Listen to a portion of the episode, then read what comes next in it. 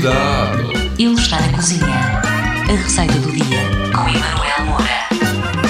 Olá pessoal, sejam bem-vindos a mais um Cuidado que ele está na cozinha. Pois é, pois é, pois é. Eu sou o Emanuel Moura. Hoje vou ensinar-lhe a fazer xarope de ananás. Cachá! Sabe o que é xarope de ananás? Sabe? É uma coisa muito boa.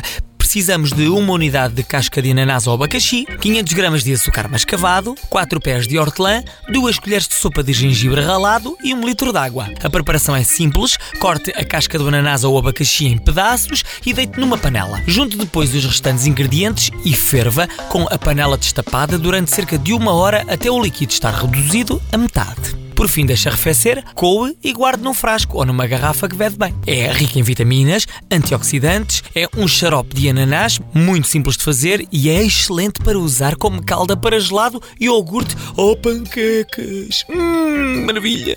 Para voltar a ouvir esta e mais receitas, tem que ir ao podcast da sua rádio. Está bem? Portem-se bem. Tchau!